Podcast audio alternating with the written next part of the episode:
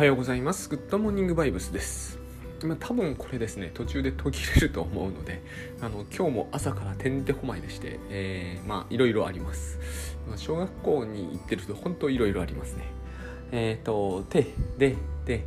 なんだっけ、えっ、と、来週の土曜日にグッドバイブス勉強会の最終回があるので、あシーズン2の最終回ですね。えっ、と、まあ一連のシリーズになってて、ビデオ販売もしてます。まあ、そのセミナーの動画を販売もしてますんで、えっ、と、過去に遡って見ることもできます。で、えー最終回だけ、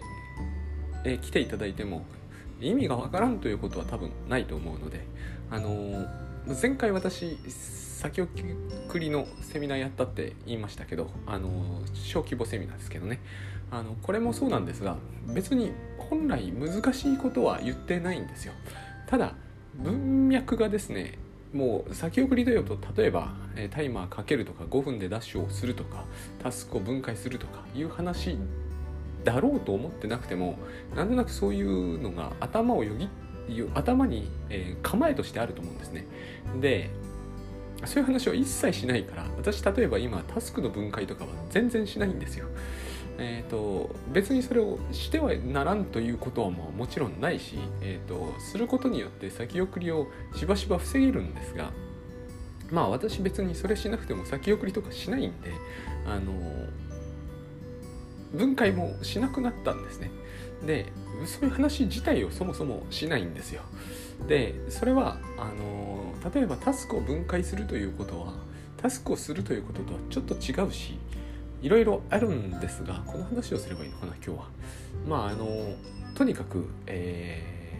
分解するとかそういう話を期待されている方にはちょっとですね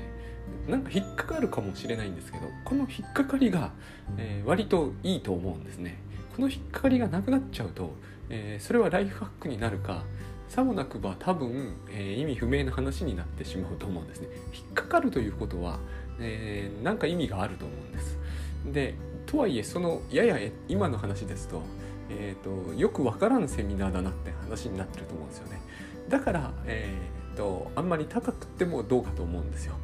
えー、と似たような話をライフハックで聞くとなるとですね多分僕は他の人はやってないと思うんですね、えーそうすそういうのって高いじゃないですか概してね。そういうあの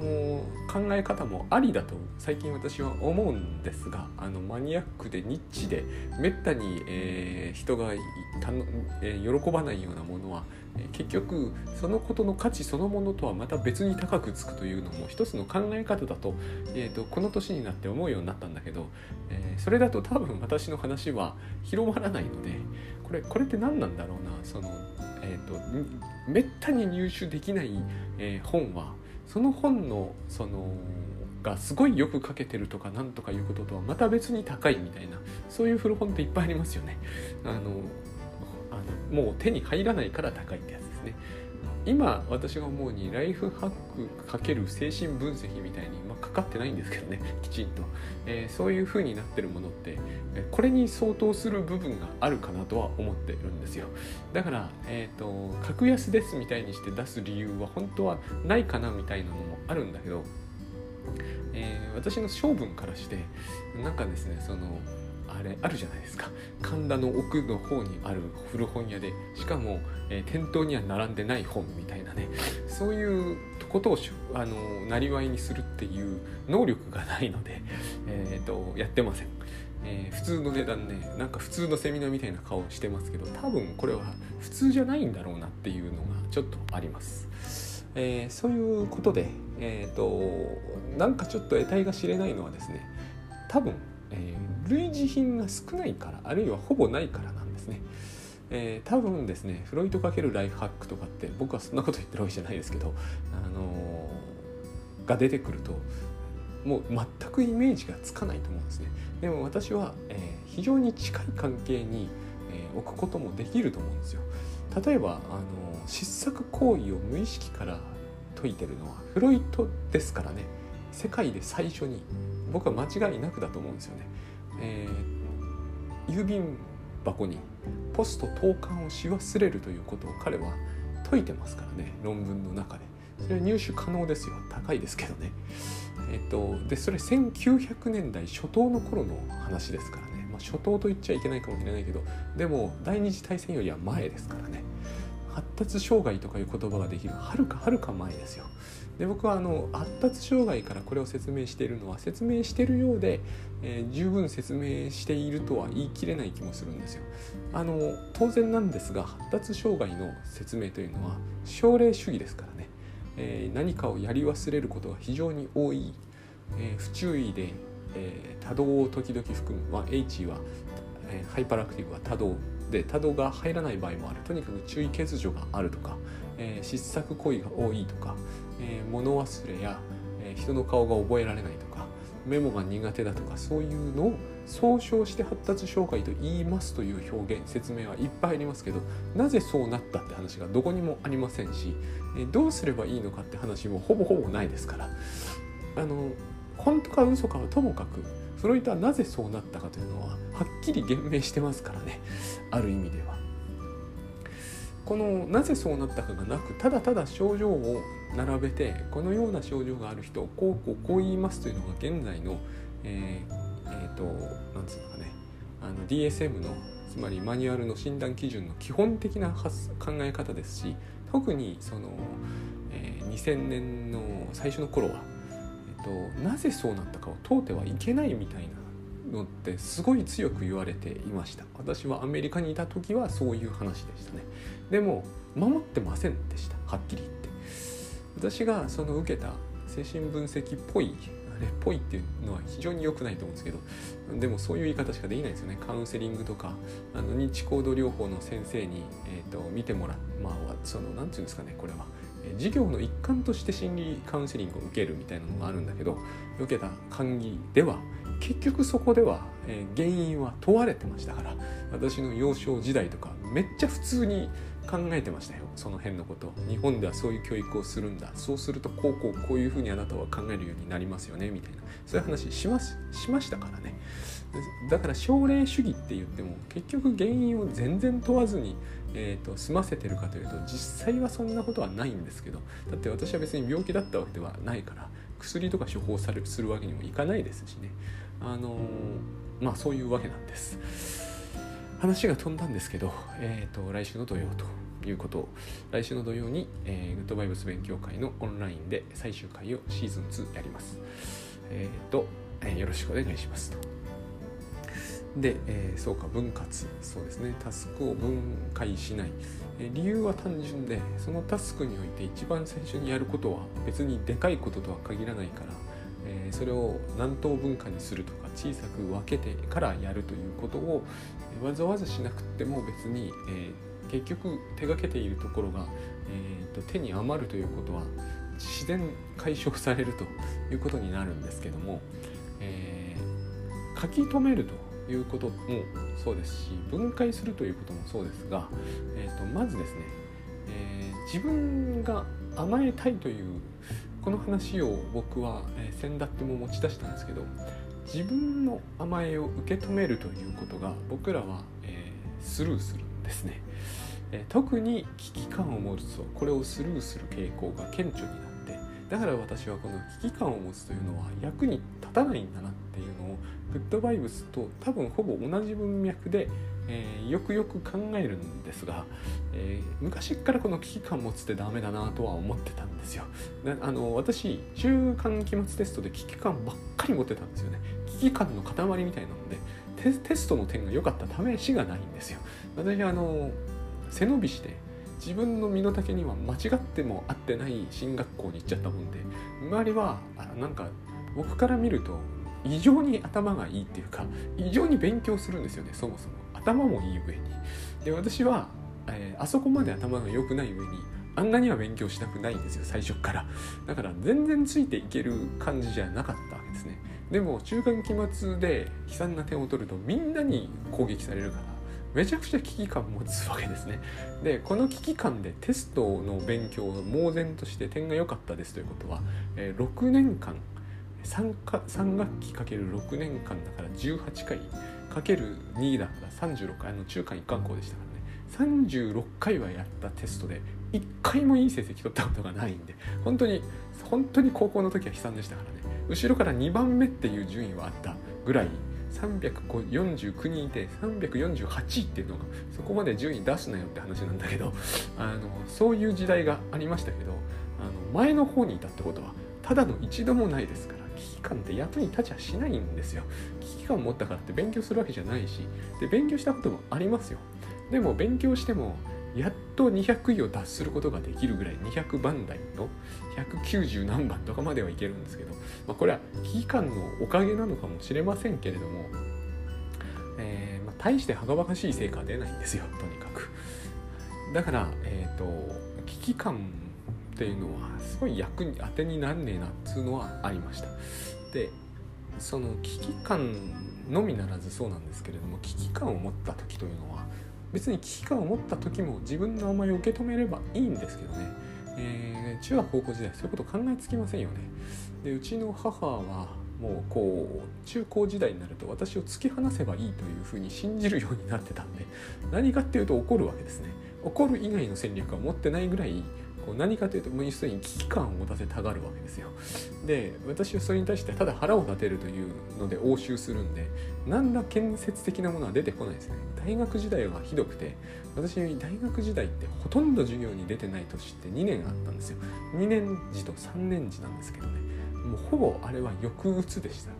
えー、僕としてはあれはこうなんつうんですかね、えー、モラトリアムだと信じてたんだけど今思うとあれはモラトリアムでは説明がつかないですね。抑うつだと思います。とにかくこう学校に行くという行為そのものに嫌悪感があってだけどその嫌悪感がですね、えー、僕の場合やっぱりこう性格上自発的に出ちゃうんですよね。鬱っぽくなってしまうんですよね。なんか暴れるとかいうことができずにこう悶々とする。そういう傾向を強烈に持ちました。だから女の子に優しくしてほしかったんだけど誰も優しくしてくれないから一層抑うつ的になっていくんですよ。ただただ抑うつ的になっていくと。あのえっ、ー、と昼間から、えーと、暗い部屋でお酒飲んではこうなんか難しげな本を読んで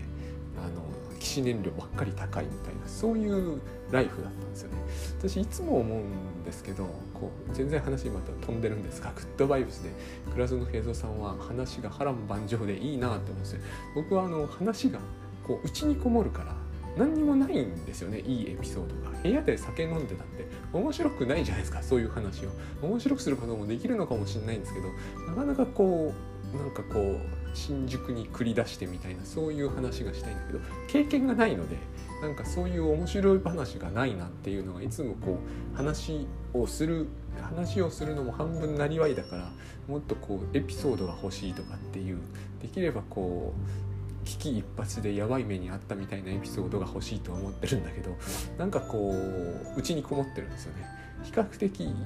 と例えば危ないと言ったって所詮大学の単位を落としそうというちっとも危なくないわけですよね。なんかこう崖から突き落とされそうになったとか、えーと、マグロ船に入れられそうになったとかそういうのはないんですよ。ないようにないようにしてきた側面が強いんであ性格ですね。でえっ、ー、と話を戻すとつまり、えー、危機感から分解分解して危機感から分解するんですよ。で危機感からなぜか先送りもするんだけどとにかく危機感を煽って先送りをすると。ダメだなと思うようになっていたので、えー、分解するという時はすでにですねそれをどうにかしなくちゃっていう気持ちとどうにもしたくないっていう気持ちとせめに合ってると思うんですね。先送りってそういうもんですよね。えー、や朝朝活なんていい例で朝絶対起きないと俺はダメな人間になるっていうふうに思ってるわけじゃないですか。でもどうしても朝起きたくないってそういうことですよね。こういうせめぎ合いが起きている時に危機感を強くすることによって無理やり起きるっていうのは戦略でも何でもないような気もするし、えーと、ここには依然として甘えがあってしかも外に漏れ出そうになってると思うんですね。自分で受け止めきれていない。えー、ダメ人間になってもいいよっていうのが甘えを受け止めるってことですよね。あるいは、えーと、そんなに辛くてもなんとかなるからって言って起きるっていうのも甘えを受け止めるってことなんだけどどっちもできてない。ただ、えー、せめぎ合ってしまう。そういうところから、えーと、例えばあの先だっても、えー、無理ゲーの方と会社無理ゲーの方とお話した時もそのこんなボケしてんじゃねえと上司が怒ると。この上司が甘えているわけですよ。この上司の中にもせめぎ合いがあってえ、ー、とリアルに久しぶりに出てきたから、えーと、こういうふうに社員を持っていこうみたいな、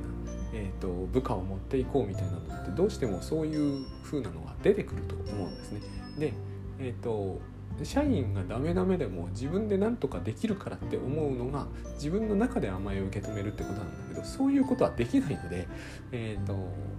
不快感というものが外に出なきゃいけなくなるんですね、えー、自分の中の不快感を自分の中に置いておくと、えー、私のように私が大学時代そうであったように抑鬱っぽくなるか、えー、それとも外に出すかのどちらかになるんです。受け止めきれないと解消されないとっていうべきですね、えその不快感が。外にその不快感を投げ出せば、えーと、その不快を作り出した連中が悪いわけだからそいつらに向かって、えー、猛烈に怒鳴るとかそういう、え、戦略になっていくまあこれも戦略ではないんですけどね。これは反応なんだと思うんですけれども。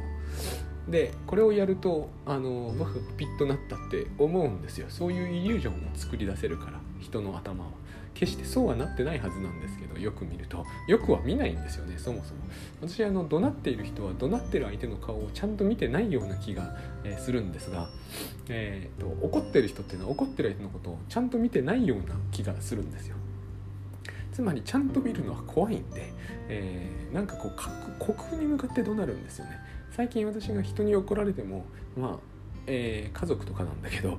あの全然怖くなくなってきたのは大体相手は自分のことを見てないということに気づいたからなんですね。これは、えーと、最近読んだ何ですか？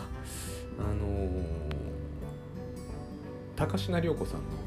えー、今70年目で、えー、半生書いていてお母さんがひどいんですよそういう話なんですけれどもそれを読んでいてあっこのお母さんこの子のことを全然見てないっていうことがこの漫画でもこの漫画では叩かれる側なのにそれが描けているのでえ非常にその辺になんかとこう確信を得た感じがするんです。あの殴られるとなってくるとやっぱりどうしようもないから怖いですけれどもで怒鳴られる場合、えー、怒鳴られる対象が自分じゃないならば、えー、自分のことを直視してないんでねそういう時はあのよく考えてみると,、と的がずれてるから怖くないはずだっていうのが最近思うところなんです。でタスクを分割する時っていうのは私たちは要はタスクを直視したくないんですよね。でなんで直視できないかというと私たちのその恐怖感というものがこう外に漏れ出てしまうからなんです。えー、自分で自分の恐怖を、えーと、受け止めてだって自分の恐怖なんでね、えーと、自分で自分の恐怖を受け止めてそれを解消した上でタスクを見てみると多分別段大した話じゃないんだけどタスクを見た瞬間に恐怖が湧いてその恐怖を外に投げ出してしまうとその恐怖を受け止めるのは誰なのかというと、え手近に人がいるとその人が怒られるという理不尽な目に遭うんだけど手近に人がいないとそのタスクに恐怖が投げられるんですよ。こうやって私たちは自分の恐怖感とか自分のこう甘えをですね、え人にまず投げようとするんだけど手近に人がいないとか人に投げるのはばかられる人は物に投げるんですね。えっ、ー、と多分例えば家計簿を見ると怖くなるとか、えーと、家計簿を常にきちんとしていないと気が済まないとか気が済まない系だけど、え、それこそ手を洗わないと気が済まないとか全部恐怖をですね手近なところに投げつけちゃったんですね。自分の手とかに投げつけると自分の手洗わなきゃなんなくなるんですよ。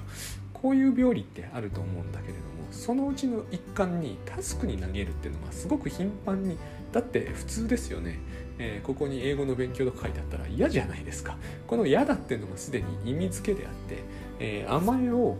英語の勉強に投げたんですよ。英語の勉強っていうのは文字ですから別にそれが何を意味するわけじゃ本当はないわけだからそれを怖がるとか忌避するとか嫌悪するとかいう意味は全くないんだけど、え、そうなるんですよね。